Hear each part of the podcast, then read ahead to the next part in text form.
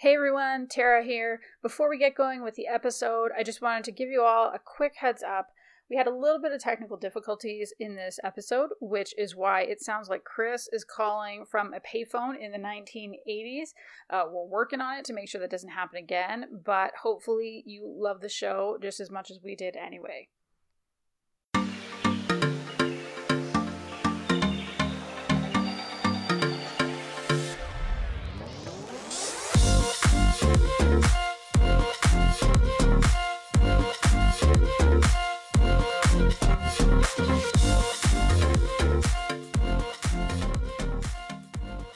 Hey everyone, welcome to Queerly Recommended. I am Tara Scott, and with me, as always, is Chris Bryant.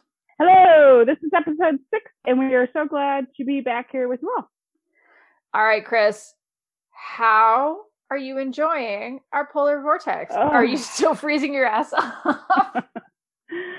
so we had record lows, as did most of the country down here, especially Texas. But um, oh my gosh, we had like minus 17 degrees like the temperature, not even the wind chill. The wind chill was like off the charts, but uh, I don't like it. And I have been, uh, thankfully, I did not have to go into work those days and I was able to work at home. But oh my goodness, I was afraid my car wasn't going to start. And we had so many issues with like ice and snow and wrecks, and it was horrible. So I don't really want your polar vortexes anymore. I want you to keep them up north. I don't want them either. Nobody wants them here. And then well, we have a we have a problem here in Calgary where, well, I mean, it's some people love them and some people hate them. So it's called a Chinook, and it's like a big warm wind that will come in.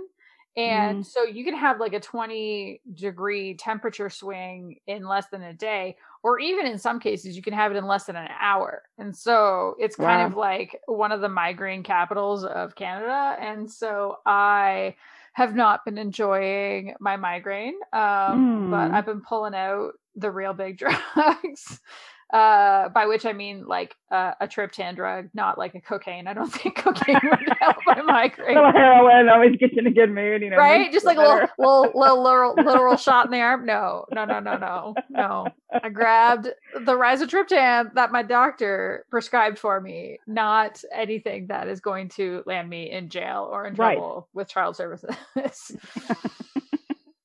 Well, so I'm glad you're feeling better because I understand migraines suck. They're not my favorite. Mm-hmm. I cannot recommend. And I've been getting them kind of more this winter as our temperatures have been swinging. And I had to take some training for work. Uh, so in my day job, I'm actually in marketing and specifically in product marketing. So I've been taking uh, a couple more courses related to that. And at the end of one of them, the poor instructor was like, I because you know you do your exam and I went back in just to say hey, like pop back in the Zoom room and just say hey, thank you, you know that was so great. And she's like, mm-hmm. what what was your what was the most useful thing? And I was like, I am so sorry, I have been like medicated to the gills, uh, so I'm going to be going back through my notes, and I'm sure it's all going to be useful and amazing. So yes, fantastic times. But hopefully, by the time this episode goes up, because we do record about a week before we post, hopefully nobody's mm-hmm. freezing their ass off anymore, and everybody's life right. is a little bit back to. I was about to say back to normal, but like, what does that even mean? As we're entering the twelfth right. month of of the quarantines. Well, so you know, I think oh, so. For example, yesterday I was outside because I was putting uh, one of my friends, Kay Draper, came by and she helped me she did it all really. Uh, I got a um, bike rack for my electric bike, so I'm very excited that I'll get you to ride that around in a couple weeks, hopefully, if the snow and ice melts. But it was 37 degrees outside, and I was out there in just a hoodie and a pair of sweats because 37 was amazing. But normally 37, I don't even leave the house. Well, so that, it's all relative. Yes, I have colleagues from work that live in the San Francisco Bay Area because we have like a little satellite office there. and some of them were joining Zoom calls in like super bundled. And I was like, well, what's the temperature like there? And they're like 54. And I was like, are you kidding me? it's Shark weather. I'm going to go sunbathing. no, that's insane. But uh, yeah. So I suppose rapid topic shift. I'm sure you remember last episode, I asked our listeners if they had any queer gaming recommendations for me, and specifically for gaming on the Switch. Because although, you know, we have the Xbox, we have a PlayStation, we have a gaming computer in this house, apparently what I need is a handheld device to actually game, and then I will just play forever. And I got a few responses, and I want to share it back just in case anyone else is looking for queer Switch games. So my friend Ed, who is lovely and has been enjoying the podcast, said, "Hey, what about Stardew Valley?" And I was like, "Yes, of course, Stardew Valley, which is a game that I've played before, but it recently put out an expansion, and so I Hmm. am excited to download it on the Switch and play it again. It is a like farming slash dungeon crawling simulator and you can also romance the locals and there are straight options and there are queer options and Nice. it's the most chill sweet game ever in the world and i highly highly recommend it. It got me through a rough patch a few years ago when i just you know i was burned out at work and kind of burned out on life and because it's just the sweetest chillest game ever it's the perfect game to play when you don't have a lot of capacity for much. So highly highly recommend and then one of my uh, coworkers, who's also a really good friend, Sky, she reached out and said, "Hey, what about The Last of Us?" And I was like, "Oh yeah, I probably won't play The Last of Us if I'm being honest. I'm not sure if it's even on the Switch, but it is a you're gonna go and you're gonna shoot a shit ton of zombies in it. But the writing is very good, and it's one that Neil loved. And the one of the things that I love about him is that if he knows there's queer content in something that he's watching or gaming or whatever, but he knows that I'm not going to like it, he'll make sure that I get just the nice queer content parts. so I got to see the scenes in The Last of Us where there Oh, is this um, teenage girl and her relationship with another girl. And so, yes, definitely, if that's a thing you're looking for, go check it out there. And then um, Wendy sent a YouTube video through from an account called Nintendo Edit. It's called Top 10 Queer Friendly Switch Games. And I will Wow. drop it in the show notes so that everybody can check that out if they want. Nice. Um, but the games that are in there that I have played and that I totally recommend are Dream Daddy, which is a dating sim that is Oh, cool. Super cute where you're playing a dad who's going to like date other dads basically it's like which of the other dads are you going to end up with are you going to be with like the the hunky gym rat dad are you going to be with the like soulful coffee shop dad are you going to be with the sweetheart fat dad there's one that's like still married and it's like that whole one is kind of strange so i I think he might be a cult leader too. I don't know. Like that, I don't recommend that, Dad. Other games, and they're included Stardew Valley, like I just mentioned, uh, Skyrim, which is, mm, I guess it's like you can kind of marry anyone. So I sort of see why they put it in there, but I wouldn't call it especially queer. And Gone Home, which is, it's such a beautiful game. It's kind of like a, I don't even know how to describe it. I'm going to say this wrong, and some gamer is going to correct me later, and that's totally fine if you want to do that. Possibly even Neil, as he's editing this episode. but it's um, the idea is that like you're this person who is going home. I think you're kind of like looking for your family or your sister or whatever, but like nobody is at home, and you're going through, and it's super creepy as you're going through the house, but there are all these Ooh. artifacts, and then it pieces together into like it's a it's a playable story is the best way I can think of to put it. And it's definitely queer and I didn't expect where it was going to go and it made me cry. It's so beautiful. Oh, It's Wow. so beautiful. So definitely if you haven't played Gone Home, I don't care what platform you you have, look for it and just pick it up. It is so lovely. Um, and a couple that I saw in the video that I haven't played yet that I either bought or put on my wish list where there was one called A Normal Lost Phone, which looks like it's a story game where you find a phone and by going through it something happens. I don't know. and then another one called Night in the Woods, which I don't actually understand what it's like or what it's supposed to be about at all, but the art style really got me interested. Cool. So that's a buttload of games. that is. If um, anybody has played any of the ones that I just talked about, or if um, you have any other recommendations, again, please feel free to send them in to podcast at queerlyrecommended.com or send us a DM on one of our social channels because we'd love to hear from you. And now, And this actually makes me want to play games. I mean, listening to your recommendations, I used to play a long time ago, back in the day. Uh, we're talking like a real long time ago. You know, I had the Mhm. original Nintendo and still do. I have the Sega Genesis and still do, and Pong and all the Ataris and things like that. So, I mean, I used to play, and and then I got into writing, and so I had to give something up. I mean, I can't stay up 24 hours a day. I would love to, but I think 18 is enough. So, well, but there's a part of me that wants to just start chanting to you, buy a switch, buy a switch. But I but I also don't want your fans to come stab me because they are waiting for more books. So yeah, I went from three to two to one because I'm a gamer now. So that's what's gonna happen.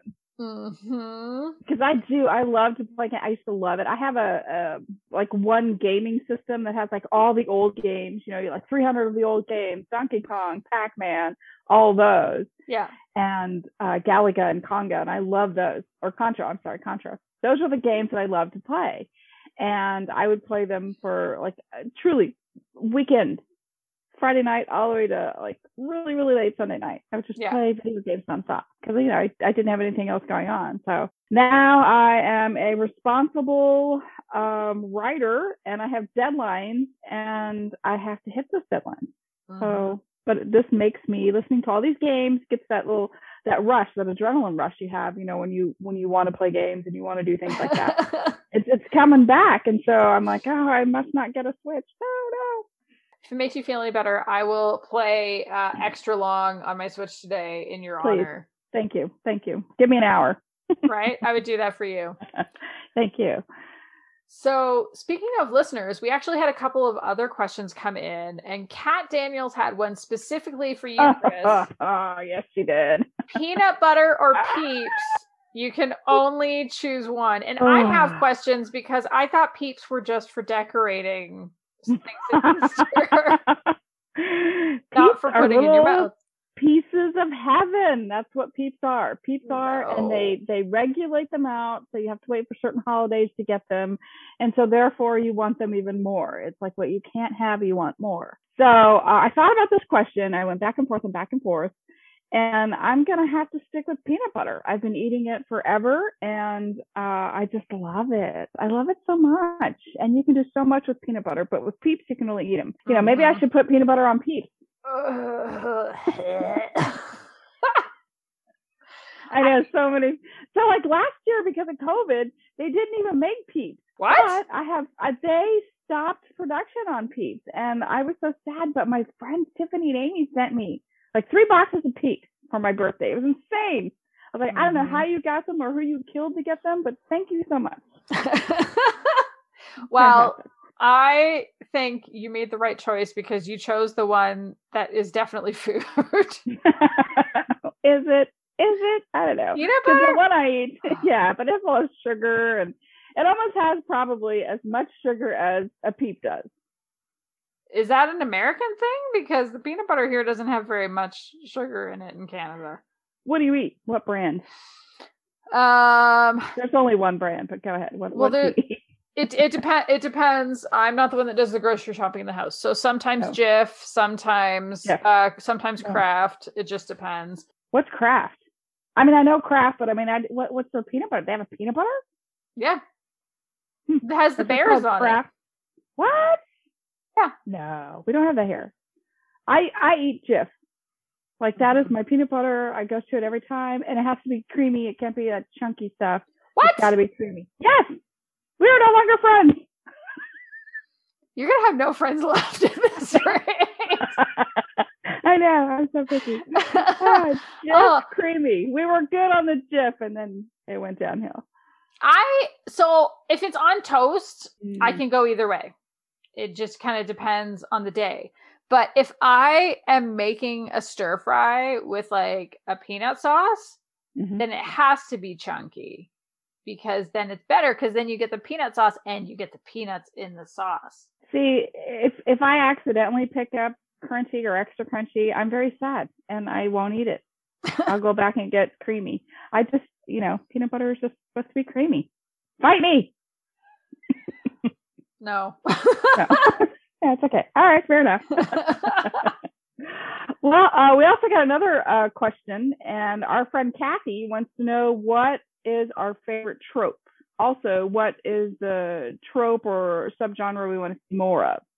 So, so I'm going to say this is specific to romance, um, e- even though I haven't been reading as much romance lately. So I'm going to answer the two questions separately. So, what is my favorite trope? So, in romance, uh, absolutely hands down celebrities. I love mm-hmm. celebrity romances, especially if it kind of gets into the reality of what is it like to live as a celebrity what are the risks oh, of um, what are the risks of having a romance? And are are they going to be out? Are they not out? What does that like i, I love the potential kind of around mm-hmm. that. And then the other one that i absolutely adore is age gap romances. And i'm not totally sure why because I'm not in one. like we are 14 months apart, but I just I love I love reading them, especially when it gets addressed directly because there are age gap romances where it's like there's 15 years between them and it's no big deal. And it's like, okay, well, right. that's cool. Like, I'm sure that's the experience for some people, but I love the ones where it's like, no, let's talk about it. Like, what are the mm-hmm. realities of if we're going to get into this long term? What does that mean or even the ones where you know maybe the the person who's older actually stops to assess what has my body been through that your body hasn't been through and what does that do to my right, confidence right. and is that a, like it just feels very real and the best of all i don't know why i love these but i fucking do are the ones Harper Bliss has written a couple of them where it's an age gap between a woman and her mother's friend. And I don't know why. I think to me, just because I'm like, it's it's just like it's candy. It's like, give me this book. Can the friendship survive this moment? Yeah, that yeah. and then in terms of like what do I want to see more of? So it's I'm gonna actually answer not in romance because I I'm still I'm still reading romance, just not nearly as much. I want mm-hmm. to see more uh, queer women in speculative fiction like sci-fi and fantasy. Hmm. I that's what I'm really digging. I want to see more of it because I think what I've been seeing in the last year that's been coming out, including from some like large mainstream traditional publishers, has been just fabulous. And I think, you know, the more we can get good fiction about queer people out in the mainstream is mm-hmm. the better for everybody. Right. I so agree. what about you? What what's your favorite trope? Um, I love I love rich poor.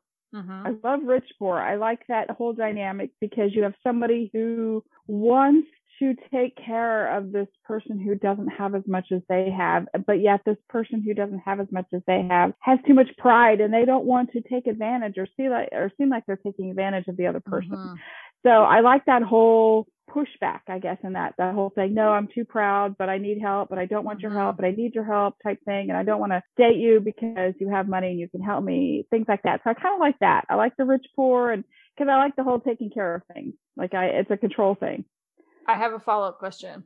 Okay. What? Right now? Yes. Okay. Yes. Specifically to this one, because I know you okay. have another. Right. You have another trope you're going to talk about. What about billionaire romances? Um, billionaire romances. Uh, do you like know. them? Have I ever read one? Do you, I don't know that I've read a billionaire. There are a lot more of them in romances with hetero pairings, but I've started to see a mm. few pop up in lesfic, and I'm just kind of wondering, like, is there? I have a hard time picking them up because I feel like there's almost like a moral squicky in it. Like, there's just something kind of morally gross about billionaires right? It's like yes, yes. So I guess I was wondering, have you read any, and do you have any kind of feelings about that, or is it like it's just a fantasy, so who cares? Um, I think it's probably a fantasy, so who cares? I think we all kind of want. I mean, I, for example, like I wrote a book about winning the lottery because we all kind of fantasize about that, you know, and and so it's kind of like you know, we all have fantasies. Like I would love to date this person, this this celebrity, this high powerful celebrity person. You're like, oh, I have a crush on them, whatever. So I think it's more like a fantasy. You know, like mm-hmm. Brooke Wellington, I wrote in Temptation. She's a millionaire. Mm-hmm. You know, but she was never, I mean, she had a lot of money. She never flash it around. She had a nanny. That was the love interest in the book, a nanny who was taking care of her son. Uh, she had a lot of money. She didn't really rub anybody's noses in it or anything like that. It was just like, this is the situation. I need you I need to help. I need help. I need you to help me. I'm going to pay you to help me. Oh yeah, by the way, we're gonna have sex. But it wasn't like we're going to have sex. It was just like this happened. Yeah, it wasn't like paying for anything. It was just it just happened. That was a love story. So that hits on my other one. So rich mm-hmm. poor and then employee employer. I like the whole boss dynamic thing and I've I've written a few of those just because it's so taboo and it's um it's just so interesting to read and I think a lot of people write about it. Do you feel like they hold up? Or do you find a difference in reading them since the Me Too movement exploded? There is a difference. Uh, you can go back and read ones from, you know, prior to the Me Too movement. And for sure, you can tell the difference. Like, I for sure have to be aware of it and I have to offer consent and be in situations where uh, the character, both characters are in a good place where they can have this consensual relationship. So I, I do I know that there are, there are issues and people, I think a lot of writers are being sensitive to that and they are taking care of, of it on the page. Yeah, something that I thought was really interesting was I mean, you you probably know because I think everybody knows that um, a lot of the books that Ylva publishes originally started as fan fiction, and then they get you know, mm-hmm. rewritten or massaged right. at, at, the very least. And one of the authors that they have, Rosalind Sinclair, comes from the fanfic world where she's written some of kind of the most, insofar as you can have a fanfic canon. Um, she's written some of the most like canonical Devil Wears Prada stories. Like, oh, mm-hmm. People really know her for Truth and Measure, which is just fucking phenomenal. It's probably my favorite fanfic. But again, it's kind of one of those, it starts off like it was written before me too and so it's very much um, you know they get to they start to get together while andy and miranda are together but i mean are working together. And i can still like I, I can get past it for that particular one but she had an erotic story called the x ingredient which mm-hmm. was turned into a novel that Ylva put out and i was like how the hell are they going to do that? Because the fanfic was written before me too the original the the novel was published afterwards but in the fanfic version andy starts to work for miranda and kind of when she first starts the job emily tells her that one of the roles of the assistants is that they have to get miranda off and right which is one of those i mean like it's fanfic and fanfic you can kind of do whatever you want and that's fine yeah, and the and the thing that I sort of loved about that fanfic is Andy is like, well, if that's part of the job, I am going to bring this woman to her fucking knees. Like she is going, I am going to rock her world. She is never going to be the same again afterwards. And that's basically what happens. Which again, like I say, it's kind of like it's it's fine in fanfic because so much about fanfic is about like going into the taboo or breaking mm-hmm. boundaries. Mm-hmm. But it's like, okay, okay, how so for me it was like how can this possibly be turned into a novel and it was completely different like she fully rewrote it into something that i was able to get behind like oh okay i can sort of i can see how this works and yes even though i can't remember what she renamed the characters as but even though the one is working for the other the employee is the one who really ends up holding all the power mm-hmm. in their mm-hmm. sexual re- relationship when it goes sexual. And I thought that was a really interesting and clever way to go about it. Nice. So, yeah, employee employer books, I guess. Mm-hmm. I'm down with that. Oh, and what I would like to see more of, I want to see some queer superheroes. Mm-hmm. Like more books about that. I haven't really seen any. There are a couple. I know yeah, I know that there are, and and I have a friend who at one time was considering writing it, and I know that KB Draper has a series where it's kind of not not necessarily a superhero, but one of the characters um, kind of has, uh, and this this is also kind of a fanfic thing too, almost. It's kind of an, an homage to uh, Xena, which uh. we'll talk about in a future episode.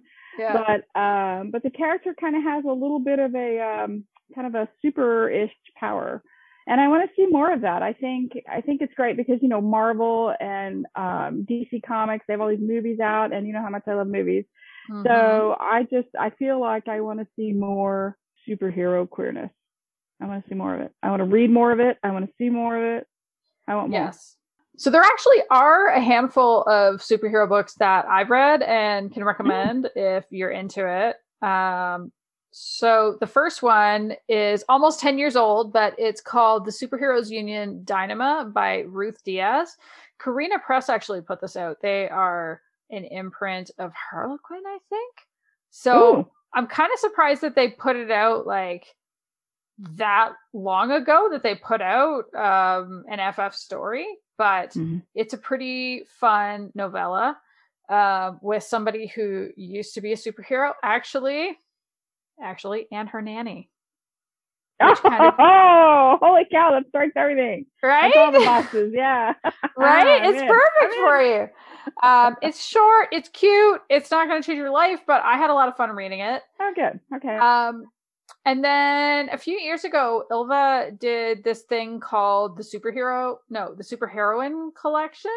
Um, but they they were doing a thing for a while where they were releasing um, they were having a bunch of authors write um, around a similar theme and then they would put them out together. And so in this particular okay. case, it's all around superheroes. So Lee Winter wrote one called Shattered. Mm-hmm. Um, that's I really enjoyed it, but it's it seems to have been kind of a polarizing book because it is not a romance.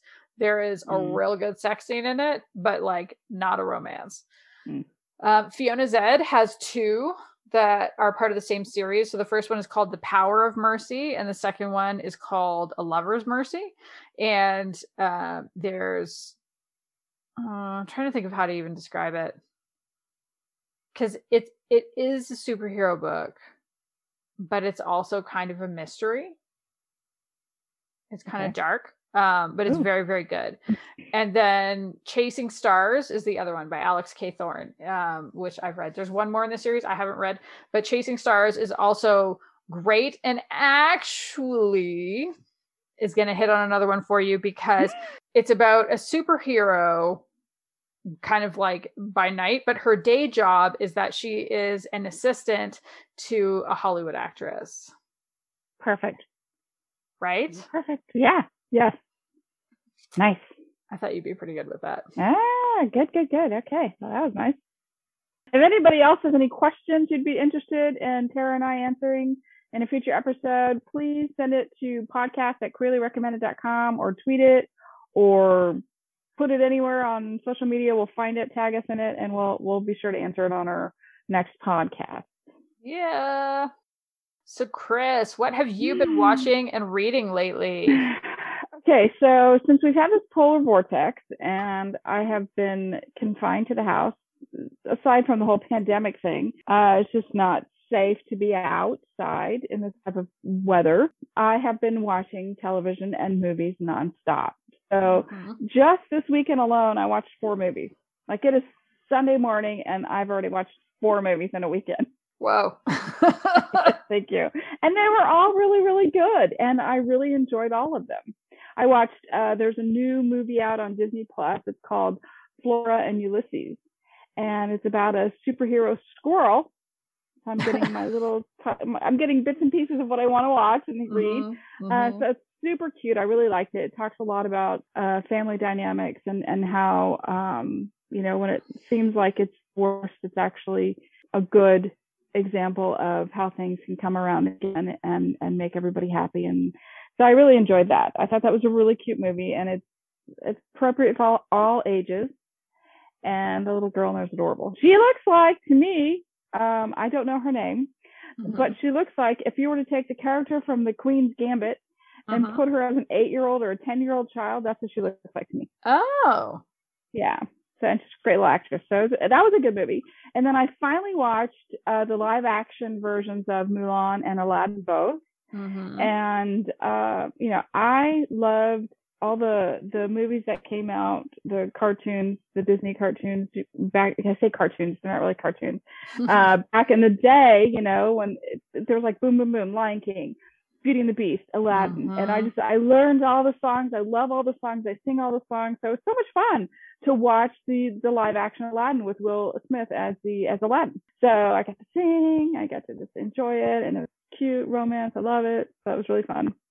And then I was looking for something else. I'm like, okay, I got to find something else because I have nothing else to do. So uh, I found I stumbled on this movie, and I just thought it was so adorable. It's always be my maybe. That movie is the cutest. Uh, it, I, you know, I I laugh so hard. Like it takes a lot. To, I love to laugh, and I, I laugh a lot, but it takes a lot to, to get me to the level where I can't make noise. I'm laughing so hard, and this movie did it for me.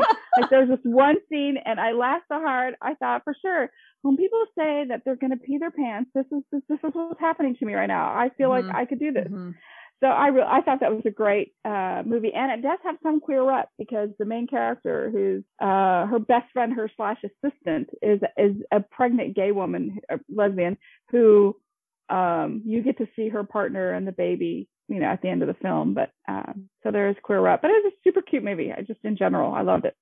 It's so good. It's so funny yeah. and it's so sweet. And I thought like Ali Wong is just fantastic oh, in yeah. it.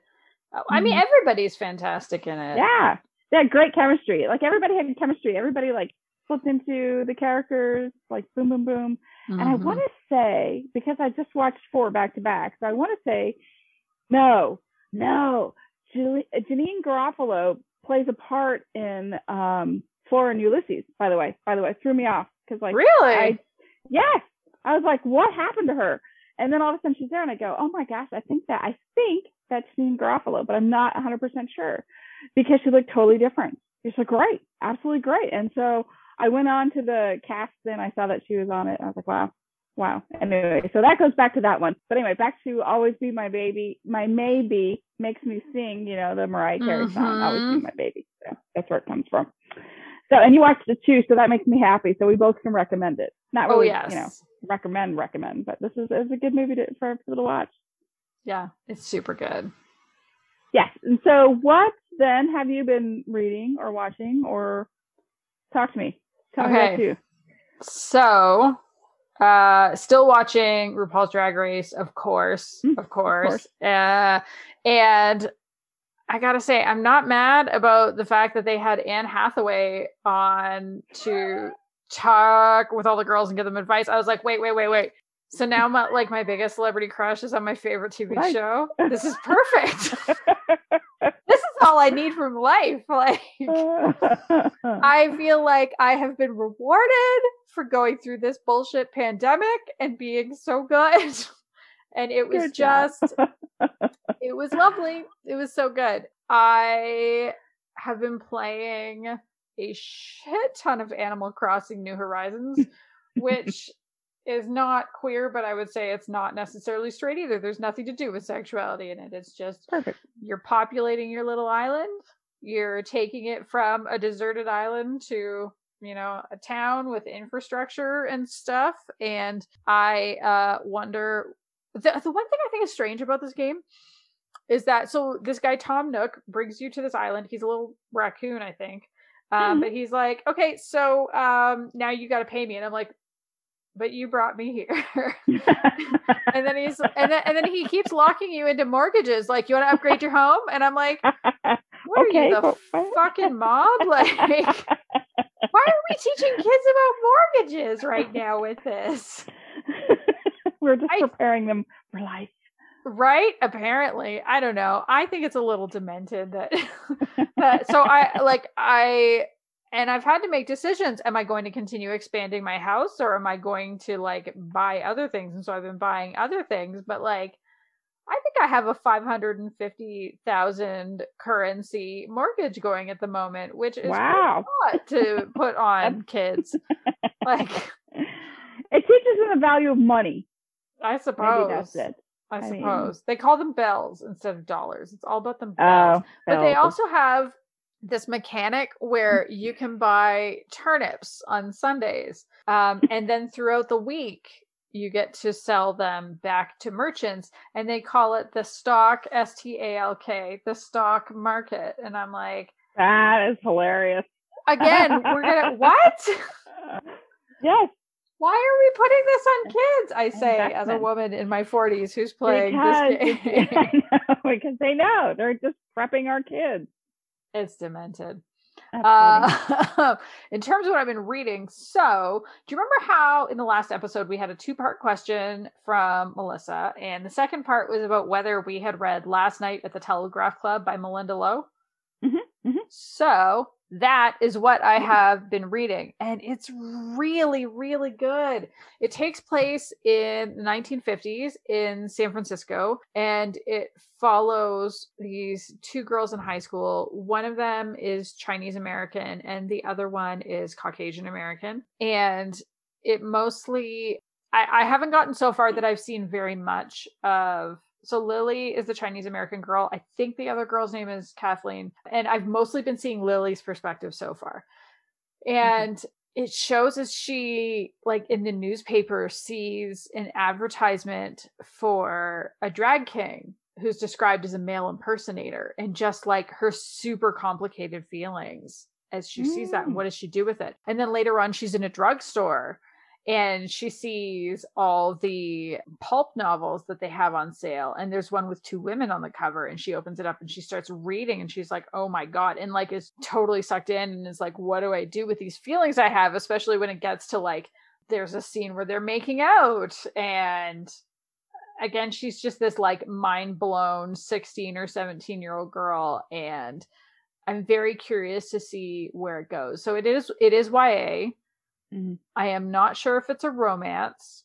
It might be, but I don't know for sure yet. I've tried not to um, look too far into it. I mean, I think there will be like a romance and a relationship between them, but I don't know what a happily ever looks like.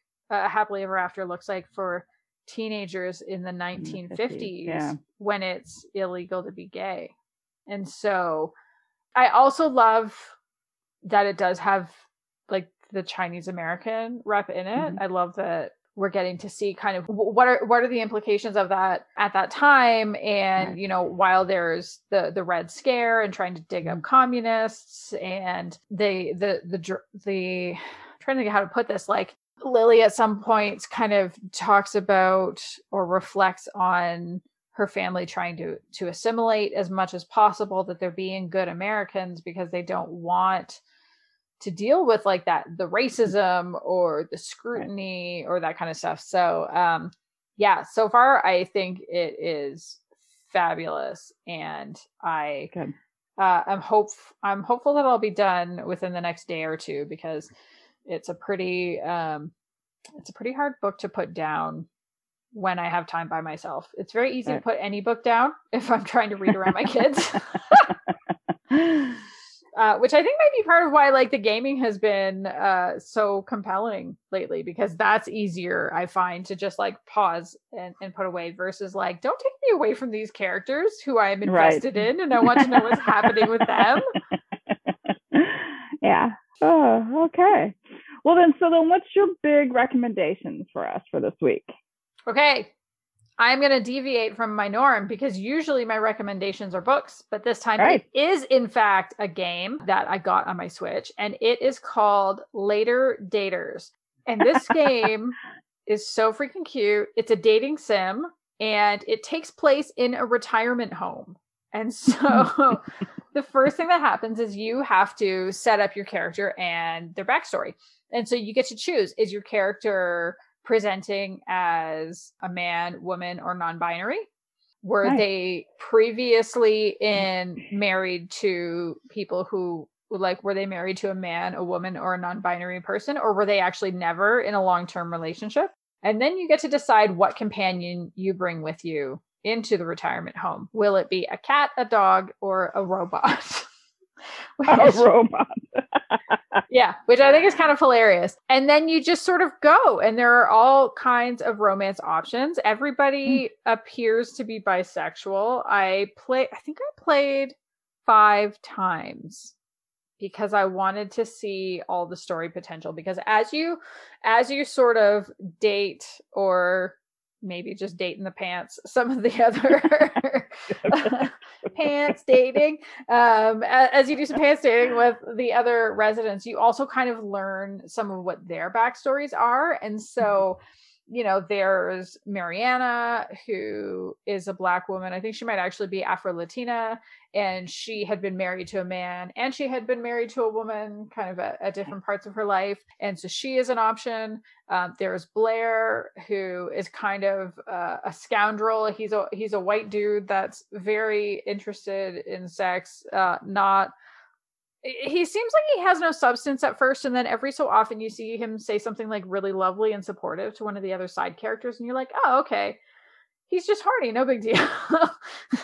Like he's shallow and horny but has a bit of a heart. That's nice. There's crystal who is a trans woman and depending on how you play you might actually never learn that or if you get to know her at all because she's the person in the room next to you then you get to hear more of her story about how like how she came to although she's known she was a trans woman for decades and mm. her wife knew as well um, it's only recently that she's been able to really live um, authentically and there's something kind of just beautiful in that story there's another guy jax he's an aging rock star and he has hiv he's very open about his hiv status and so i just love how inclusive it is like there's mm-hmm. really mm-hmm. and it it's really is like a anything can go like you can you can go for like a monogamous romance option where you only pursue one person and hopefully maybe end up with them at the end of the game you can choose to be single you mm-hmm. can um, pursue multiple partners and that's no big deal and there's actually even an option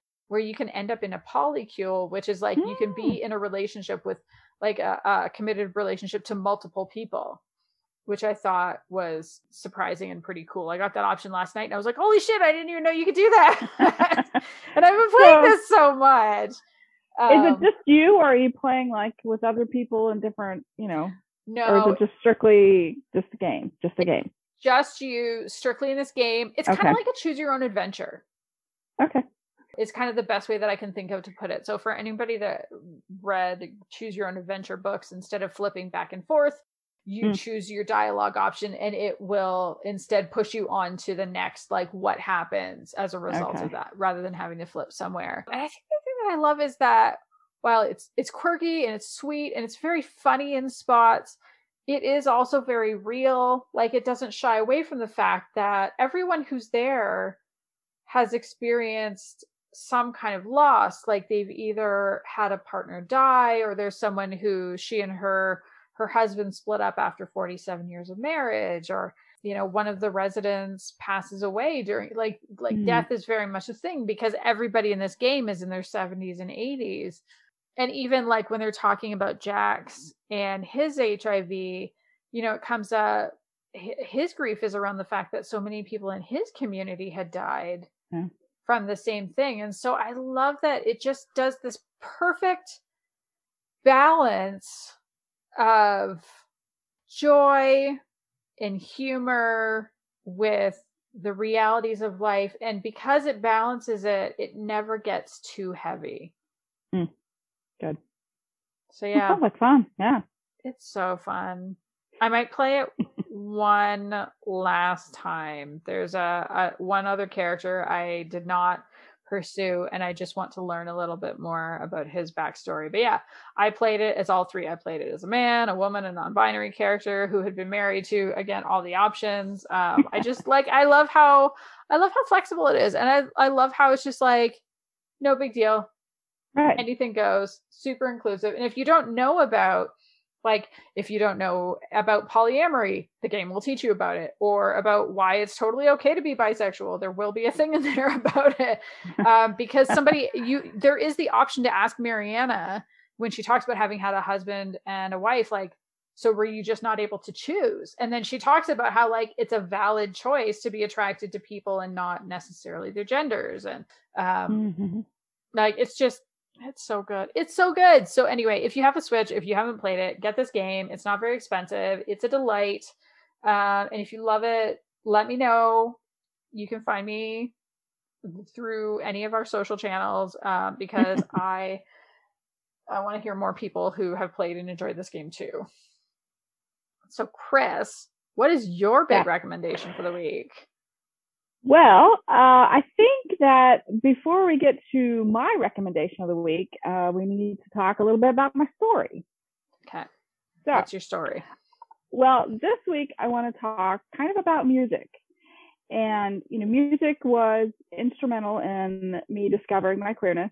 And so I decided to kind of backtrack on my life and find not just the music, but the musicians as well. Like, when did I first discover queerness and fully understand it?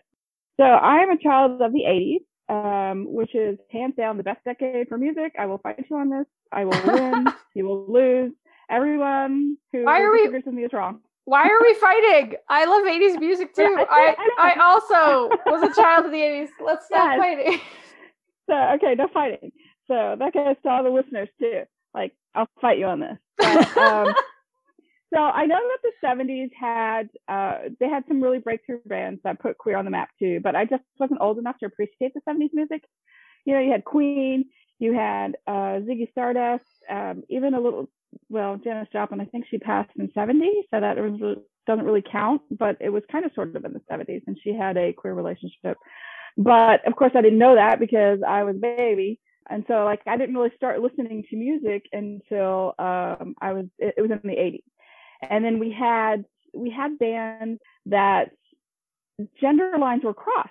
Like there were a lot of bands um, where the men, quote unquote men, had they wore makeup, they wore flashy bright clothes, and so they kind of looked however they wanted to look. You know, we had the, the Cure, we had um, Depeche Mode, we had Duran Duran. Oh my gosh, I was in love with Duran Duran. I had posters of Duran Duran everywhere in my um, my room. And then women were a lot of the women Pat Benatar and Chrissie Hynde, and you know they scared me like they they just looked really tough, and I was like, if I ran into them in a dark alley, I would be scared. You know, this was of course also I was younger, and I didn't know any better.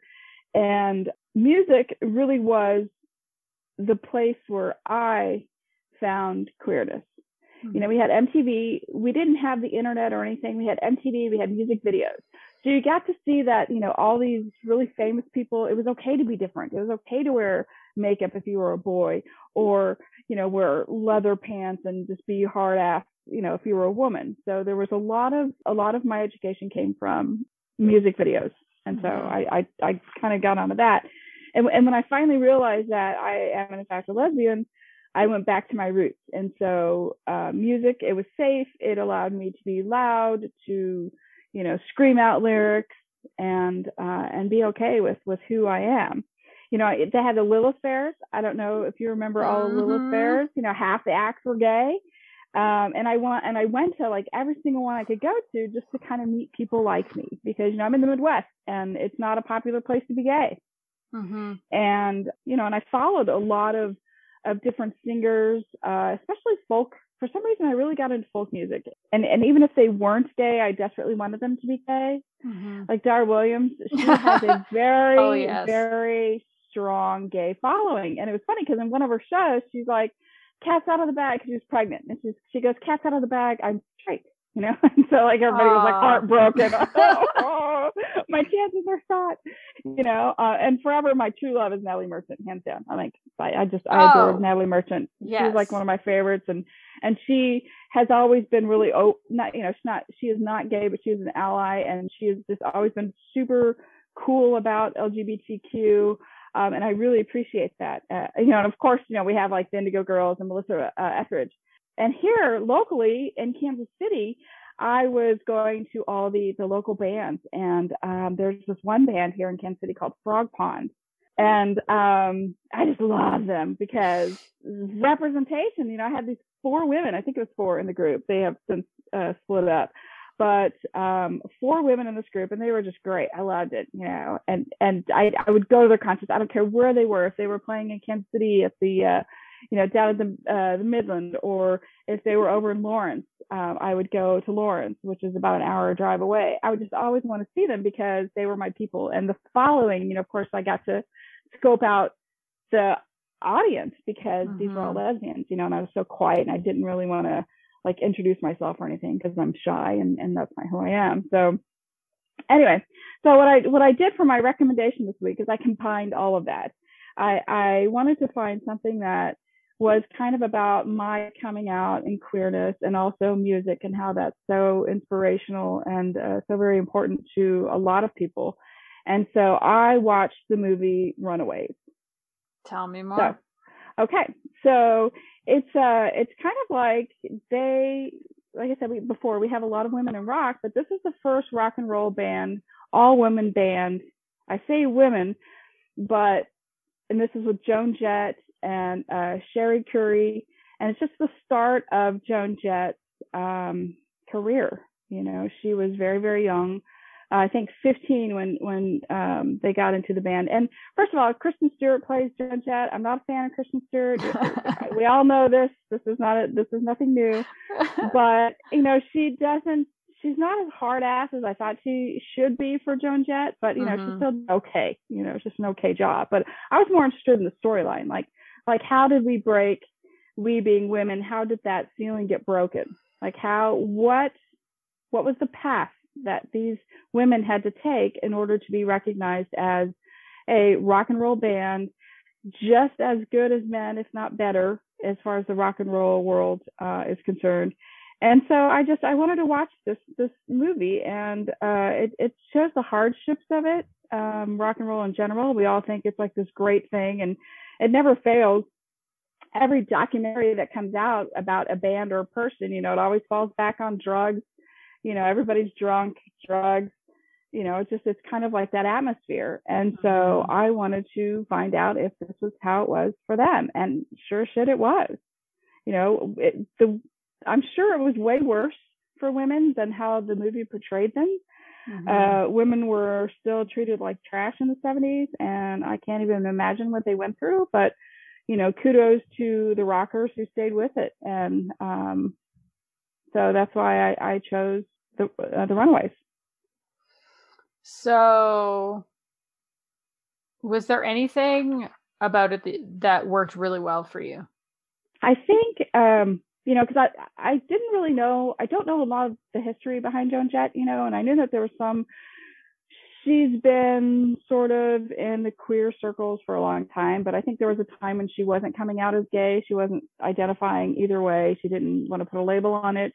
And so this was interesting because uh, there was a, there's a part of the movie where it's a, a sweet teenage romance where you know baby queers are starting to have feelings and those feelings you know that whole feeling mm-hmm. um, but it's a brutal truth of really of how sometimes dreams get in the way of of having it all so it was kind of sad but it was also kind of empowering too to see the struggles and how that even with the awfulness of the music industry back in the 70s and probably even to this day how it is really hard for women to to break through and and make a name. But you know what? This this group really uh, paved the way for a lot of, of rockers women in rock. Mm. so is there anyone specifically you'd recommend it to? I think if you are if you love music as much as i do and you don't really know the history behind it like how all of a sudden just women just show up and you're just like oh cool they're finally getting breaks. You know how why did they why do they have breaks? You know there's always pioneers of everything. Every industry even writing books we have our pioneers and, you know the authors who have who have made it a lot easier for us to to get our words out there for people.